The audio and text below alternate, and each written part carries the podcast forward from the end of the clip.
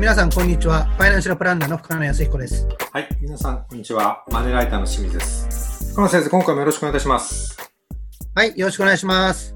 で今回もですね、まあコロナの影響なんですけれども、遠隔によるあの収録になっておりますので、若干聞きづらい点もあるかと思いますが、どうぞよろしくお願いいたします。今回のテーマなんですけれども、まあ、タイトルで言いますと、このタイミングで 401K をやった方がいいのだろうか。広い意味での投資の積み立てということなんですけれども、はい。まあ、これだけあの、1日500円1000円とですね、日経平均が落ちるような時期があった中でですね、まあ、投資をやること自体がですね、非常にその恐ろしいと考えている人もいて、まあ、積み立てをやめたくなるような気持ちになっている人が、まあ、かなり多いと思うんですが、まあ、それを今回ちょっとテーマにしてみたいと思うんですが、はい。えー、深谷先生の周りにもそういう方多いんじゃないでしょうか？そうですね。まあ、いわゆる 401K、確定拠出年金ですけども、はい。まあ、個人型の場合はイデコ、いでこですね。あるいは企業型もあるじゃないですか。はい。あるいは積み立てというとですね、積み立て NISA なんてありますよね。ありますね。これ、実は積み立て NISA が始まったのは2018年で、はイデコ、個人型の方は対象者がですね、い。はい。広がったのは2016年ですから、はい。それを考えると今回のですね、まあ、いわゆるコロナショックと言われる暴落にはい。初めてあった。あ なるほど。それこそ含み益がなくなりましたとか、はい。そういう人も結構いらっしゃったんですけども、は別に今ね、わざわざ売る必要ないんだから、コツコツと積み立ててくださいと。次の景気が良くなるとき、大きな果実が得られるからっていう形で励ましてます。い。励ましてますか？わかりました。はい。その、深野先生が励ましていただいているわけなんですけれども、まあ、その理由をちょっと解説いただきたいんですけれども、はい。どういうところからまあそういうふうに考えていくわけでしょうか？やっぱり株価と景気っていうのは循環してますよね。はい。景気は悪い時がずっと続くわけじゃないですか。例えば今は多分景気は新型コロナの影響で悪い局面だと思うんですよね。はでだからまあ基本的にはまだ悪化してるっていうのは正しいかもしれない。い。はい。で景気っていうのはその悪化のことを後退って言うんですけども、景気は後退して、不景気になって、そこから景気が回復して、はい。好景気っていう。はそれがまた景気後退、不景気、景気回復、好景気っていう形で回っていくわけですよ。い。はい。それと同じように、株式相場も、えー今、まあ、今だったら株価が下落、底打ち、反転、まあ、反転して上昇か、そういう形で、景気と同じような形で循環してると。はい。そうすると、やはりですね、こ今は確かに株価大きく、さっき清水さんがおっしゃったように、それこそ1日1000円以上下がるとかね、ヒヤッとするような曲もあるかもしれませんけども、はでも長い目で見ると、時間をかけるとそれのリカバリーしてるんですよ。い。なるほど。だからこういうところで今種をしっかりまいて、はい。次の景気の局面で果実を得るっていうスタンス。それは例えば2008年のリーマンショックだって、は例えばアメリカの株価なんか4、5年くらいで戻ってるわけですよ。い。戻りましたね。それこそ一番厳しいと言われるのは1930年頃の大恐慌ですね。はい。はこれはやっぱりですね、アメリカといえども時間がかかっちゃったんですけども、い。はそれでも25年前後ぐらいで戻ってるんですよ。い。うん、うん、うん。ある面ではですね、リカバリーしなかったものってほとんどないっていう状況。もちろんじゃない日本株はですね、バブル崩壊後の高値、ね、バブルの時の高値と捉えてないじゃないかとは言われるかもしれませんけども、実は積み立て投資みたいな。今回のこれ 401K しかり、積み立て NISA しかり、積み立て投資で買っていくと、価格が安い時にたくさん買ってくれるから、平均取得単価を抑えることによって、元の高値まで戻らなくても、利益が確定できるケースって多いわけですよ。はい例えば、日本株だってバブルの時は始めても、い。はい。今はちょっともうダメですけども、昨年あたりは続けてれば、プラスになってる人結構いたわけですよ。うん、うん。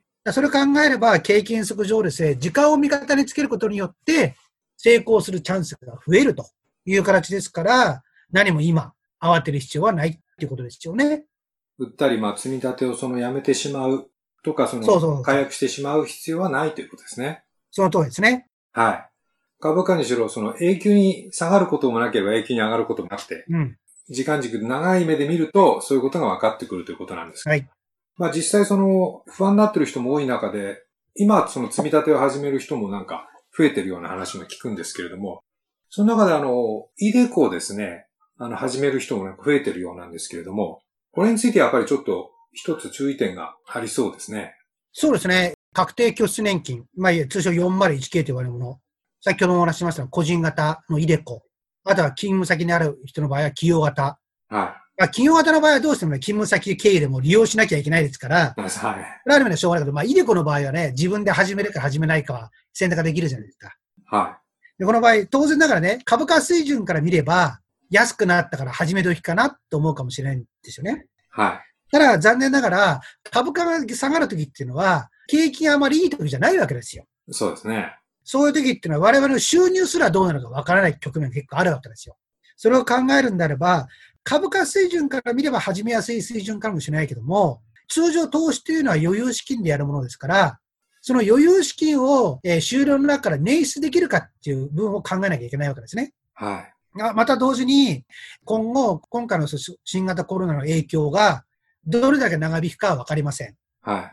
そうすると、この 401K というのは、企業型しかり、個人型しかり、ともに老後資金を準備するためのです、ね、制度なんですよ。そうですね。例えば、ここではちょっとですね、イデコに限って話を絞りますけども、イデコの場合は、残念ながら60歳まで出せないわけですよ。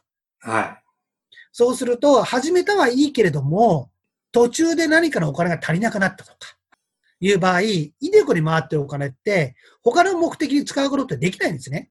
まあ、このですね、基本的にはですね、いつでも現金ができるかどうかの割合のことをですね、我々換金性とか、あるいは流動性って言ってますけども、その換金性とか流動性が劣るんですよ、これ実はイデコというのは。だからそれを考えるのであれば、株価水準が下がったからっていう理由だけで、しっかり自分の家計の収支を見ずに始めるのはちょっとブレーキを私はかけたいですね。い。まあそうすると、その、手持ち資金がどんどんどんどんなくなって、その、60歳まで引き出せないということになると、うん逆にその老後を迎える前に資金が厳しくなるっていう、まあ本末転倒になる可能性が。えー、そうですね。えっ、と、まあ、25歳ぐらいの方だったら、60歳まで35年でしょ ?35 歳の人だって25年もあるわけですよ。その間に何があるかわからないじゃないですか。は例えばそのね、コロナショックと呼ばれる暴落の前に大きな暴落があったのがリーマンショックってあるじゃないですか。あれだってでも12年前の出来事なわけですよ。い。そうですね。そそれこそ20代、30代、40代の人だって、まだ老老後を迎えるまでさ、軽く10年以上みんなあるわけだから、ね、新型コロナがですね、収束したとしても、次のなんちゃらショックが起こるかもしれないじゃないですか。